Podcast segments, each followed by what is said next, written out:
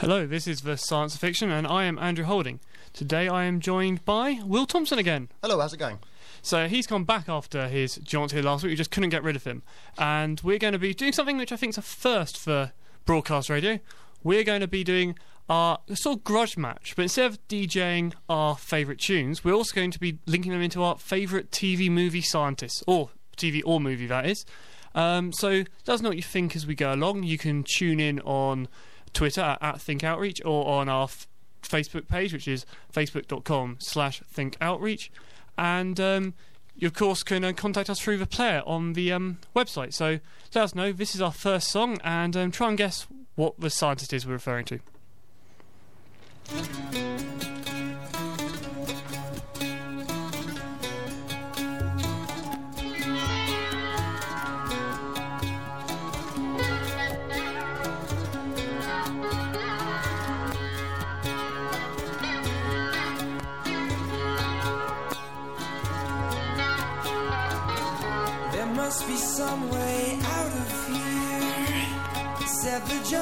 To the thief. There's too much confusion, I can't get no relief.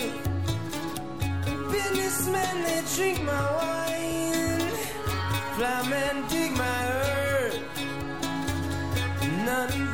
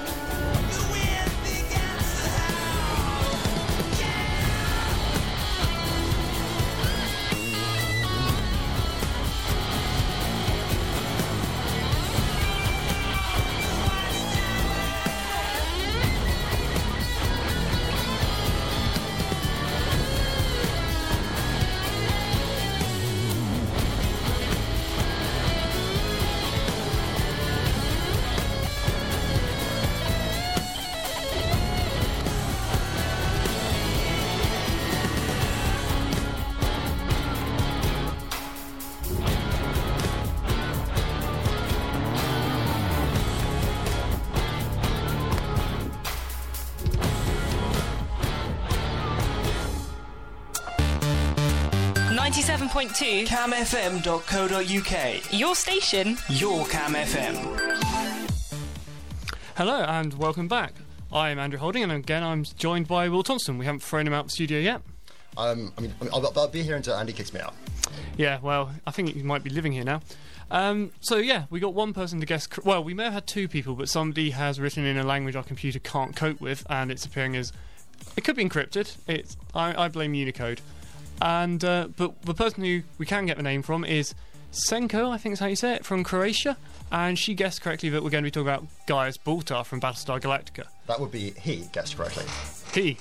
Yes. Oh, I don't know my Croatian names. Apologies. I- I'm sure I'll be fine with it. Um, so yeah, so Gaius Baltar, uh, for people who don't know, was the scientist in the reimagining of Battlestar Galactica. I don't. F- there was a similar character in the original one, but I didn't watch it, and I don't think he was a scientist. I think he was just so- he's just supposedly sold out the Colonius. Um, I quite like him as a scientist, not necessarily as a person, because I think he's a really different portrayal of scientist. He's sleek, he wears nice suits, he's trendy, and um, yeah, he, the things I don't like about him is he's a bit of a narcissistic womanizer. Yeah, he's he's not actually a very nice man. Like he's he's incredibly smart, but completely flawed by it. He's he's so used to get, getting everything his own way. I guess you know this is sort of the the curse of a genius or something. And yeah, he's just a really horrible person. Yeah, I mean, a, it's just I think what I like about the characters, it's so different from how Silence normally portray. He he does go insane during it. Is probably the best way to put it, or maybe not. You don't know. It's, he starts getting visions, which, well, I'm not going to spoil the ending, but you, you for a lot of it, you're trying to work out if they're real or not. And um, he's also he does have a humanity to himself. He is haunted by the things he gets wrong. He didn't. He um, basically he got seduced by a woman who ends up you find out later as a Cylon to lead, program a backdoor into the secu- the colonial security system, which allows the attacks on Caprica and the other colonies to happen. And um, that does haunt him for the rest of the series, and he he feels guilty about it. I can't remember if they ever actually find out or he lets on to that, but it's certainly something that he's accused of a lot of times.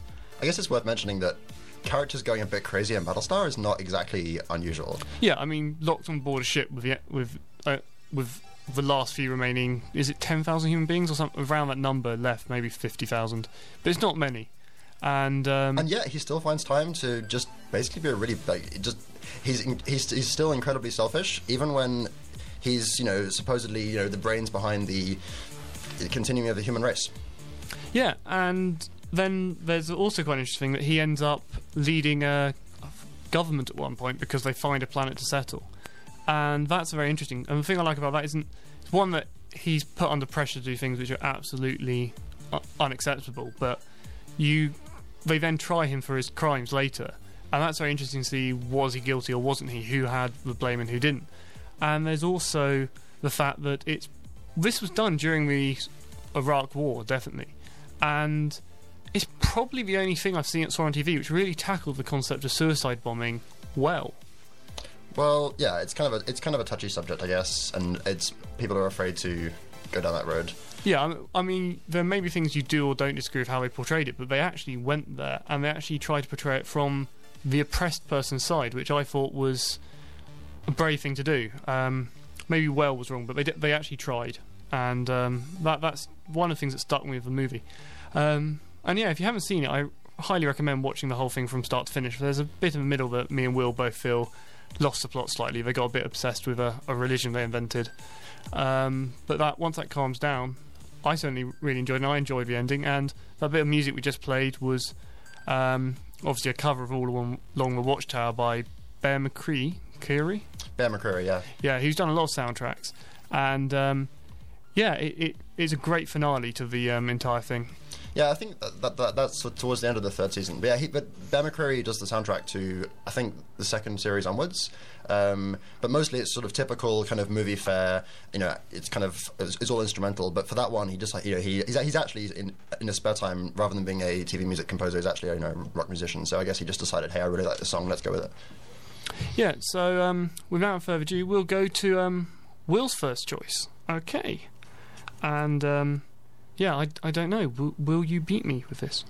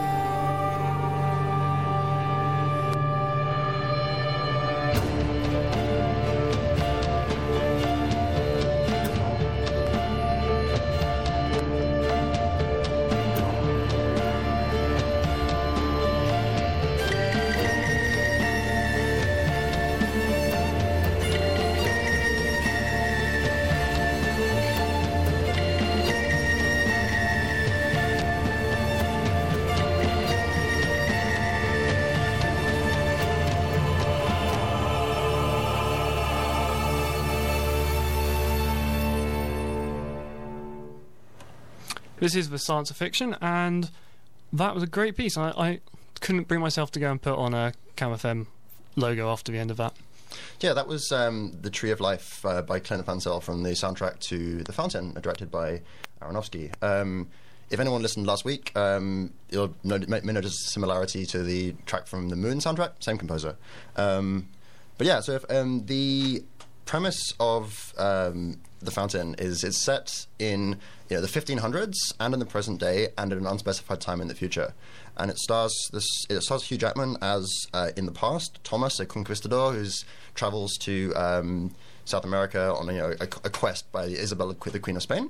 In the present day, it's uh, Tommy, um, and in the future, there's uh, Tom, who's kind of a space meditating astronaut flying through space in a bubble. Um, the, the most, yeah, the, the so this, the scientist part of this is the present day uh, Tommy. He's um, he's a biologist of some of some nature, um, and his he's trying desperately to find the cure for his wife. Um, and he's he just gets complete, completely obsessed with it. And the film's very much it's, it's a really quite a bleak film, really. Uh, Well, he's so obsessed with trying to find a cure, he's not actually spending any time with his dying wife, which is the tragedy of the story, is that she just wants him to give up and spend their last few hours together. Well, days, weeks, we don't know how long she's got left to live. Yeah, it's kind of it's kind of a nice study on you know hope and desperation and so on. I actually don't think. I mean, as as a film, it's absolutely beautiful, and the soundtrack is really intense. It's um, performed by the Kronos Quartet and Mogwai, everyone's favourite Scottish post rock band. Um, and the idea is really interesting, but I don't think the film really kind of hit the nail on the head at all for, for in terms of being a good film. It's yeah, visually great, and the plot's interesting, but I'm not. It doesn't really hang together that well for me. Um, It's, especially the future one, is just a bit of art. It doesn't go anywhere. He sits there meditating for most of it and eats a bit of bark. yeah, that pretty much summarizes about one third of the film. But um, I mean, that, that, that part even is, is interesting in, in its own right because um, this for, Aronofsky wanted to set out to make special effects that wouldn't age. Um, so he. Um, so he commissioned someone to, to do extreme close-ups of um, like chemical processes on slides, and he used those rather than standard computer-generated special effects for the bubbles in space. Uh, and yeah, it's the result is absolutely stunning. Um, I just kind of wish it spent a little longer on the film itself. Yeah, well, I, I enjoyed it. I wouldn't say I would feel comfortable recommending it to anyone who doesn't want to sit down and sort of ogle at a movie for a while. Uh, yeah, unfortunately, I kind of did. I I had, I had an army of like 15 people watching it on my recommendation, and I hadn't seen it before. Um, I think I enjoyed it more, more than most of they did. But hey, what can you do? Okay, well, that so yeah, do send in who you think's currently winning in this grudge match of our movie TV scientists, and um, yeah, I think I've got an absolutely great bit of music coming up, and I I don't think Will's going to be able to argue this. It's a god awful small affair to the girl with the mousy hair. But her mummy is yelling no, and her daddy has told her to go. But her friend is nowhere to be seen. Now she walks through her sunken dream to the seat with the clearest view and she's hooked to the silver screen. But the film is a sad thing for, for she's lived it ten times or more. She could spit in the eyes of fools if they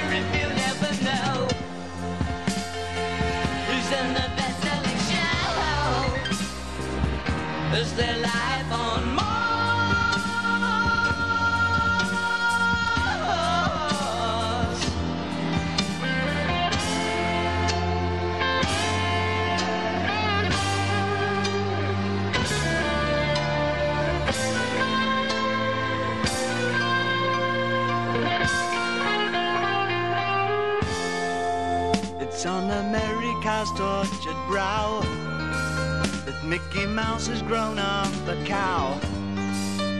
Now the workers have struck for fame.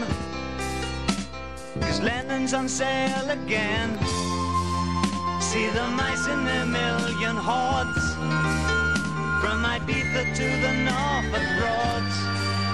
Rule Britannia is out of bounds. To my mother, my dog, and clowns. But the film is a sad thing for. Cause I wrote it ten times or more. It's about to be writ again. As I ask you to focus on sailors fighting in the dance hall. Oh man, look at those cavemen go. It's the freakiest show. Take a look at the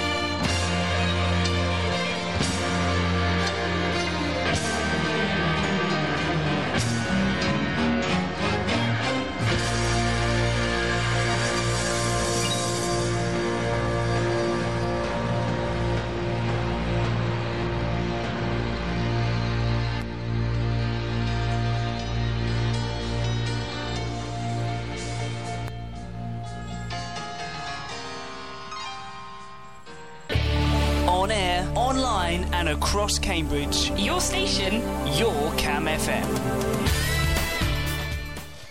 So that was Life on Mars by David Bowie. I think you probably recognise that song, especially after the TV series of the same name, which used it as a theme tune.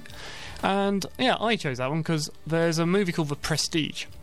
And the movie is about two competing magicians. Um, one of them, again, is played by Hugh Jackman. And I, I just want to make it clear, because I realised halfway through a song that we we're about to do two Hugh Jackman movies in a row, that we don't have a massive passion for Hugh Jackman in any particular way, and we're not going to end the show on the X Men or anything. Don't worry.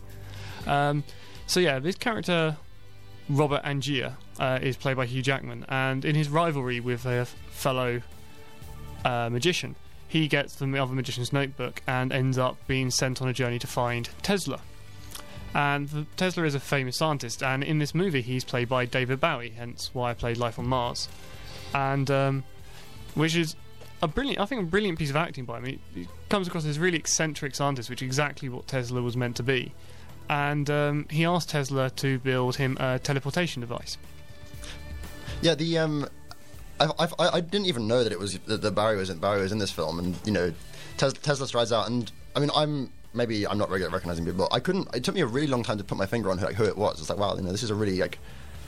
He, he, he plays the part of this, you know, slightly unhinged, um, again, you know, tortured genius uh, kind of character.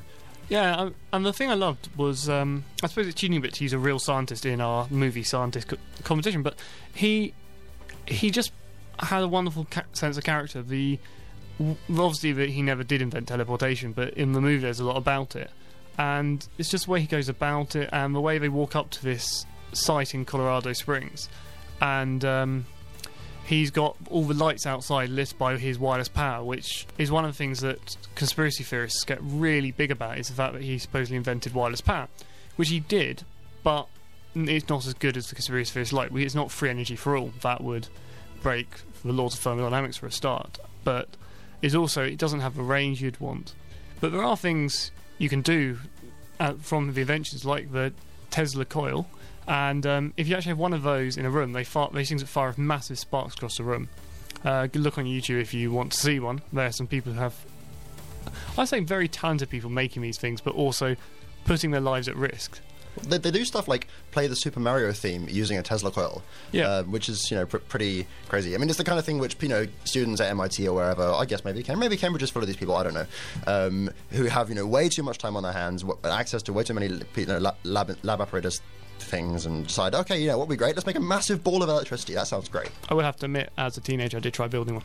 Well, how how successful was it? It, it failed totally. Actually, it's quite hard to build one because they need to be. Um, there's two coils in them. They need to resonate, and um, yeah, it's quite hard to resonate. I was being quite careful. I didn't want to kill myself, and most of the ones that people build w- would kill you. And also probably get the um, you know your neighbours and the power board a bit, bit angry with you if you make it work. Yeah, but one of the cool things is, even if you build a one which doesn't work very well, as I did, because it didn't spark at all, really, uh, is if you hold a fluorescent tube anywhere near it, they turn on all by themselves. Well, because this is the, what's interesting about his character in this film, uh, which is, it's based on a book by uh, Christopher Priest, which I'm ashamed to say I haven't read. Maybe I should read it. Um, but he, um, so, so someone's writing in lots of messages in kind of garbage. Uh, maybe they want to work on that. Anyway, but um, yeah, so but, so obviously inventing a teleportation device is crazy, but he actually did invent a lot of really, really like ridiculous things that didn't quite work. So you know, it's. It, it, it's not as far fetched, you know. He, he- actually is this this mad scientist character who did great things. He, he really fits perfectly in the plot. And one of the confusing things is about him is when Tesla did his lectures, he would insist on having a massive Tesla coil at the back of the lectures, firing electricity away, which terrified the audience. And he insisted on this, despite being what was thought of as quite a recluse and quiet person. It was such a contradiction of character, that, and this is the real person. Um, but one of his greatest successes was he and Edison had a really big scientific row over DC versus AC power. Now, DC power is what you get from your batteries and your torches and stuff like that, so it's got a positive and negative. And AC's power is what you get down the mains, which is alternating current. And alternating current fluctuates between positive and negative at, well, in the UK, at 50 times a second. And this is really has some really big implications. And what um, Edison felt was that DC was much more useful because it could power motors and things like that at the time. You can get AC motors, but this was in the past. Uh, whereas Tesla pointed out that AC could travel a lot further over wires, and that's why we use AC today. Is it gets down the power cables much better, and that was a really important thing in the development of electricity to the home was the use of AC. And I think even Edison regretted him arguing so strongly against Tesla for such a long time. Which is yeah, it's, and and. I mean, th- th- there was this whole like era of um, innovators who were you know bit- bitterly vying against each other, which is really c- counter to how people expect you know the, the world of science to be, which is kind of sad. Anyway, so we've got two songs now coming up. The first one is one that Will found uh, about Nikola Tesla, which will be awesome, I'm sure. Um, and the one after that will be, um, well, will be Will's next scientist, I guess. Uh, maybe yours. Maybe mine. Okay, we'll go for one of mine again. I I get ahead here. Okay.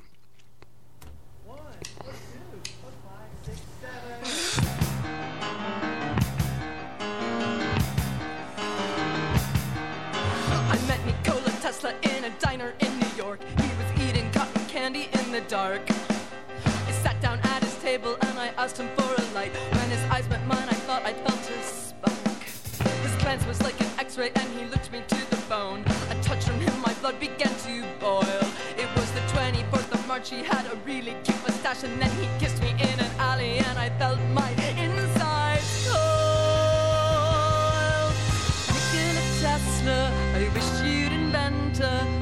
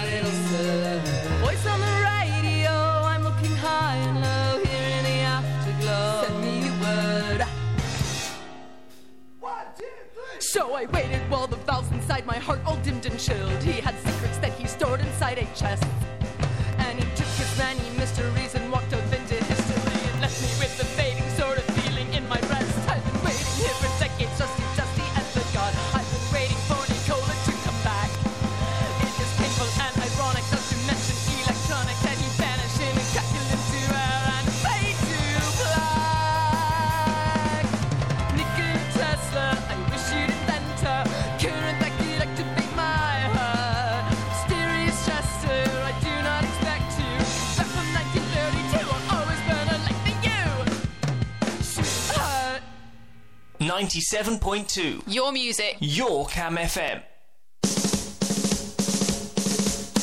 That's great. It starts with an earthquake, birds and snakes, an airplane. Lenny Bruce is not afraid. I am a hurricane. Listen to yourself.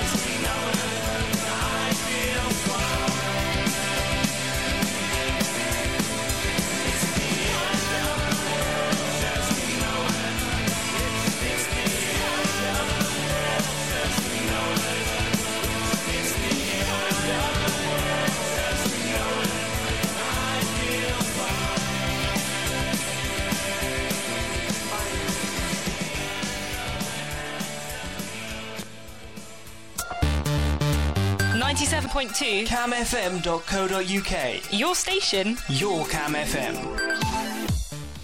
Right, that was the end of the worlds we know it by REM, preceded by Nikola Tesla by 8 in 8. Um, we're happy for you to send any more suggestions in, anything you want to say, do it via the online player. Uh, the little box so you can type in your messages. You can also catch the webcam there, and if you ask us to do something, because I know it's pointing at the back of our heads, we'll, we'll try and keep you happy. And Will's just waving at it for you. Uh, there's also, of course, Twitter. You can contact us on as at Think Outreach or via the Facebook page, facebook.com slash Think Outreach. And um, yeah, I think we'll want to say a bit more about that 8 and 8 track in case people don't know who they are. Well, yeah, it's a um, it was a collaboration between Amanda Palmer from uh, Dresden Dolls, uh, Ben Folds of well Ben Folds fame, uh, Damien Kulash from OK Go, which you might recognise from the, the video of like four people on um, um, walking machines at the gym, like sliding in and out of each other. Which has been parodied a unreasonable number of times in adverts. Well, absolutely, but like the, the, the like, OK Go's entire thing is you know is trying to like p- pitch themselves to the internet generation and so on. They don't they don't have a label and all that stuff. And uh, yeah, actually, the, the fourth person in the eight and eight group is uh, Neil Gaiman, everyone's favorite. Uh, Fantasy author who's now married to Amanda Palmer, which was a surprise. Um, That's weird.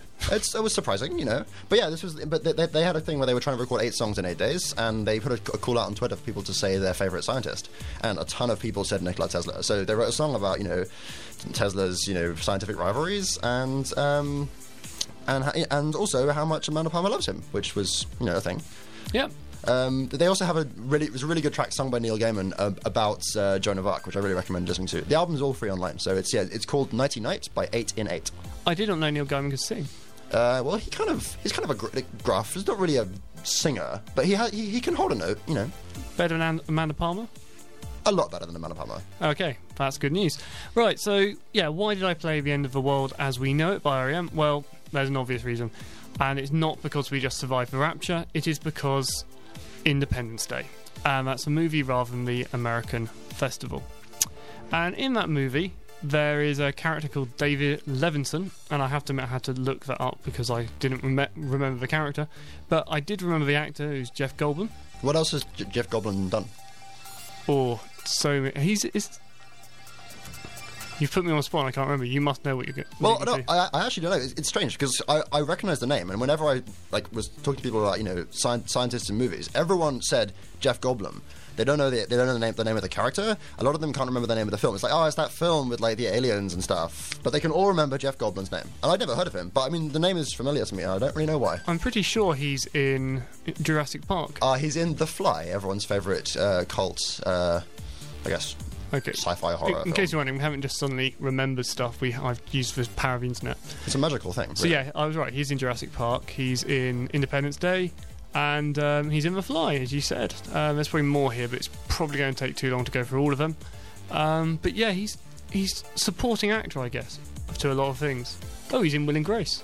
amazing. Yeah. But so, w- w- what does this character get up to in the film? Well, I picked him because I think, bizarrely, he's actually, despite the movie being about an alien invasion and the US saving the world. Sorry if that spoils it for you, but you probably should have watched it by now. Spoiler alert: Independence happens. Um, but he solves a problem because they get the interference on the on the TV systems, and he works out that it's a countdown. And he also works out that if you need to communicate around the Earth when the Earth's way, you need uh, satellites to relay the sound around. Sorry, sound around the um, communications around.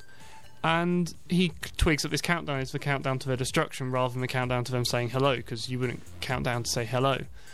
And that's actually quite conceivable because he never actually worked out what the message was. He just worked out the message was a clock, and I I think that's um, really g- I think that's just a really good way of showing our ability to understand t- alien intelligence.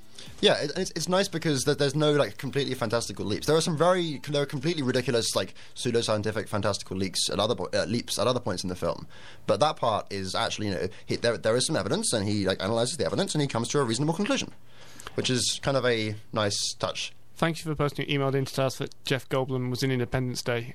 We're talking about Independence Day. I hope we made that clear. Yeah, so so was the, was this was the end of the world as we know it actually in the film? I believe it was in the film. It was on the soundtrack. I if it wasn't. That, that, that's, which is not always necessarily. Um, in fact, there, there are lots of films with stuff on the soundtrack which is not in the film, and lots of films with stuff in the film which is not on the soundtrack. It might. It sometimes means it was on some poor guy's radio before he got annihilated. But yeah. So going back to in the back on topic, the thing about um, Jeff's character is he ends up talking to the president because his wife works in the White House. It's not due to any magical he is a superhero scientist. He's just a normal bumbling computer guy. Um, I think the only thing which is depressing is when they actually go to wipe out the aliens, they somehow seem to be able to write a computer virus on a standard laptop for alien technology, which Spoiler alert: magic, magic computer science happens. magic computer science happens. But it also has Will Smith, and I quite like Will Smith movies. I'm I'm kind of in two, in two minds about it. I, I've, there's a lot of films which I've which I've gone to see which have Will Smith in them, which I assume would be terrible. For example, um, I Robot, and it was not the best film, but it wasn't yeah, it wasn't the worst film ever. I was kind of you know surprised. So In Pursuit of Happiness, I quite liked. yeah, and I'm I'm told that I Am Legend is good, which is. Um, yeah, an- another a- adaptation of a classic sci-fi novel that actually has nothing to do with the sci-fi novel. Much like uh, I Robot, really. I very, very nearly had I Am Legend in my list of top scientists because he's a he's plays a very good scientist. Apart from the fact that it annoys me that he can single-handedly cure a disease that no one else in the entire world seems to be able to do. Well, you know, I guess is it, um, uh, yeah. I mean, there's, there's a limit to how many other people there are in the world to help him cure this disease. That is definitely true. Um, yeah, So I've just suddenly realised I don't actually know if we have your next track lined up. I think we do. Is it already? I think it is. Brilliant. I'm glad someone's on the ball. I'm certainly not. Now let's make sure I start the right CD player. So yep, here is um, Will's next track, and let us know who you think's doing better.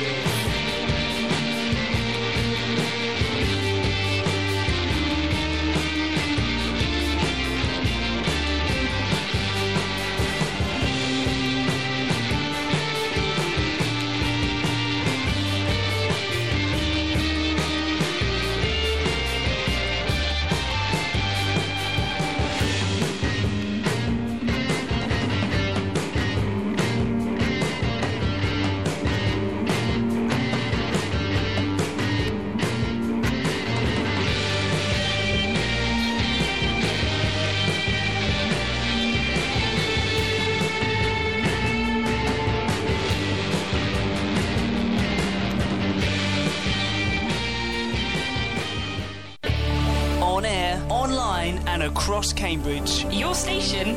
Your Cam FM. Well, that was Will's choice, so I'm going to leave him to explain that one. Well, yeah. So that was um, in case, well, from the line, from the lines of the song, you might have guessed it was called "I built myself a metal bird. I fed my metal bird the wings of other metal birds." Uh, that was actually kind of an excerpt of it. The, the full thing is like 12 minutes long. It's by on this album they were called I think the Silver Mount Zion Memorial Orchestra. So it's, it's a Canadian post rock collect- collective, and the, it's best, best known as a side project of Godspeed You Black Emperor. Which leads to the very tenuous link to the topic because um, the, Godspeed You Black Emperor's song East Hastings features in everyone's favourite zombie movie, 28 Days Later. Which I happened to sit down and watch just this morning to actually understand this link. Yeah, well, it's, it's, it's, a really good film, which I really, really recommend. Um, actually, it's kind of similar in many ways to uh, I Am Legend, um, which, I, which I haven't seen, but I read the book, and it's, yeah, it's, it's got many similarities. But at the very start of the film, um, someone, someone reminded me the other day, I forget their name, um, that um, there's a scientist character who doesn't even have a name. And he features for about the first, you know, minute or two of the film, and it involves, you know, uh, animal rights activism gone wrong. Um, and they release this like this beast with a, a disease. And it ends up with this scientist trying to beat someone to death with a chair. And then the film just cuts to 28 days later.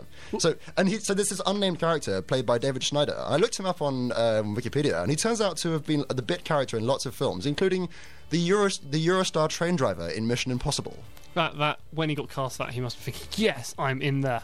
And yet, it's another unspeaking role. Yeah. Oh well. But yeah, is is an actor who I recognise the name of, despite the fact he has nothing I really know of. He seems to be very popular on Twitter, which I suppose is, you know, the, the, a modern day, you know, goal in life.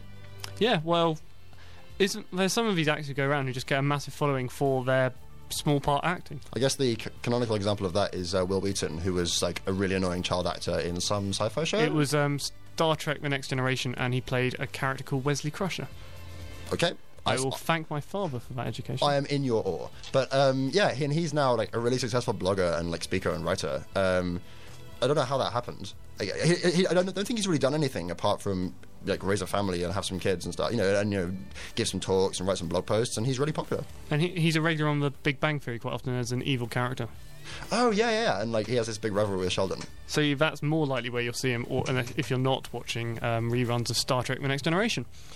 So that was your scientist. There was the guy who beat someone to death with a chair at the beginning of 28 Days Later. Yeah, and then, and then there's. Uh, I'm told in the film version of uh, I Am Legend, there's a similar. Well, not really so much as the beating to death with a chair, but there's a um, a scientist who appears at the very start of the film again for about two or three minutes, and she doesn't have a name, and like she's involved in like setting the premise for the film, and then is never seen again. Oh yeah, she's the one who claims to have cured cancer by making, I think it's cancer anyway, by making a virus which you can um, cure people with, which actually isn't that far fetched. Oh really? Uh, yeah, phage therapies um, existed a long time ago. Phage would be a virus that can kill bacteria, but phage is a virus that will attack a bacteria. So that's how you can cure bacterial infections with them. But antibiotics kind of solve that problem. Uh, but the other one is things like gene therapy. And that's where you use a virus to rewrite the DNA of the person to cure whatever disease they have. So if they've got cystic fibrosis, you can repair the error in their DNA to cure cystic fibrosis. And in theory, you could make a virus which would f- correct the error in the DNA that's causing cancer to be cancerous. Huh. So that's, that sounds, sounds like the kind of theory where it, it's entirely plausible and could well work, but the devil's going to be in the details, surely. Yeah, and um, the the idea of it making a horrific disease is something that people working on these virally delivered gene therapies, uh, they do a lot of work to make sure they're safe. So the one which I think is being trialled for Parkinson's at the moment is um, made using a lot of the AIDS genes, but it's put into a, a uh, the same capsule as the common cold. And that means, since it's such a smaller particle size, that it can't mutate because it then won't fit in. Oh, interesting. So they've so they've, they've, they've built in safeguards in case the it sort of reverts to its you know, its original like cataclysmically deadly form. Well, it can't revert because it Okay. doesn't have a lot of the genes left. A lot of those genes have been cut out. But the reason they need to use AIDS is because Parkinson's is in nerve cells, and nerve cells um, they don't divide very often, or if at all, once you reach a certain age. So you need a virus to get into eight into nerve cells, which are these non-dividing cells, and only A's can do that. Well, amongst the other most things have to go into dividing cells. Whereas, whereas there happens to be this. So this is this this is kind of a n- nice. Uh, you know, symmetry. You've, you've got this, you know, t- terrible, terrible virus which is affecting a lot of people around the world, but it might actually be used to save a whole, a whole other group of people. Yeah, it's a really interesting topic. Okay, um, so I think it's my turn again on the CDs now, and um, yeah, I, I, think we should get a lot of feedback from listeners. As you also mentioned that the um, person who's one person who's been messaging us from Damascus in Arabic.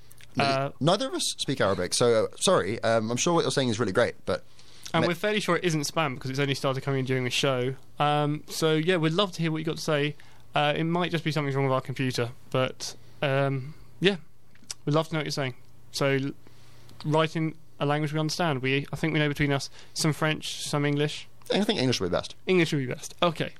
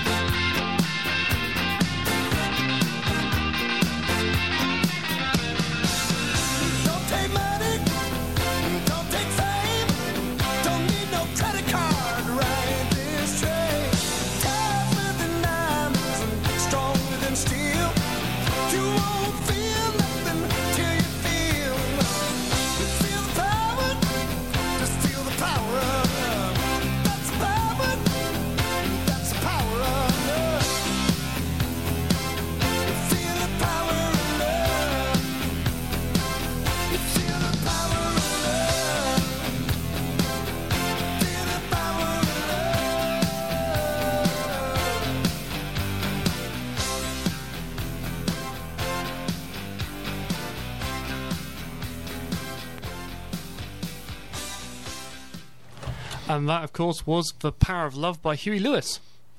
And the news or with no news? With the news? I don't know. I'm not, I'm not sure if he performed with or without the news at any point, at various points in his life. Perhaps he did. I actually don't know. I had to go and buy it off iTunes today because I didn't have a copy of it. Well, well done for respecting people's um, intellectual property rights. Oh, of course I do. We don't pirate music on this show.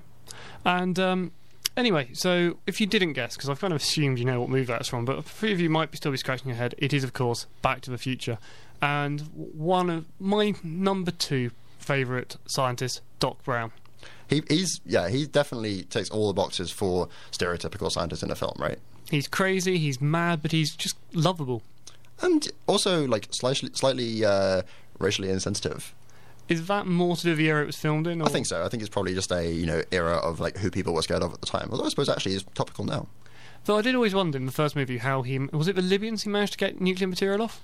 I think so. That, that was the weirdest. But going back and watching it when you're a bit older, ago, you just ignored the whole nuclear material stuff. But the Libyans come up an awful lot in that movie. I've got to say that um, it's not really a film where I think internal consistency and making much sense is pretty high in their priorities. Oh no, and it's, it's great fun. And um, yeah, I don't think they were going for scientific accuracy. I don't think a DeLorean can even achieve 88 miles an hour. It's unlikely, I think, at best. Well, It was rather much of a failed sports car. So we're not going to spend too much time on that because I know the show's coming to an end soon, and Will's got well, at least one more track to play. Is it? Just, just the one. Just the one. So um, yeah, see if you can recognise where this is from. yeah, do send it in. And um, to the people who says using Google Translate, it doesn't cope with Arabic apparently.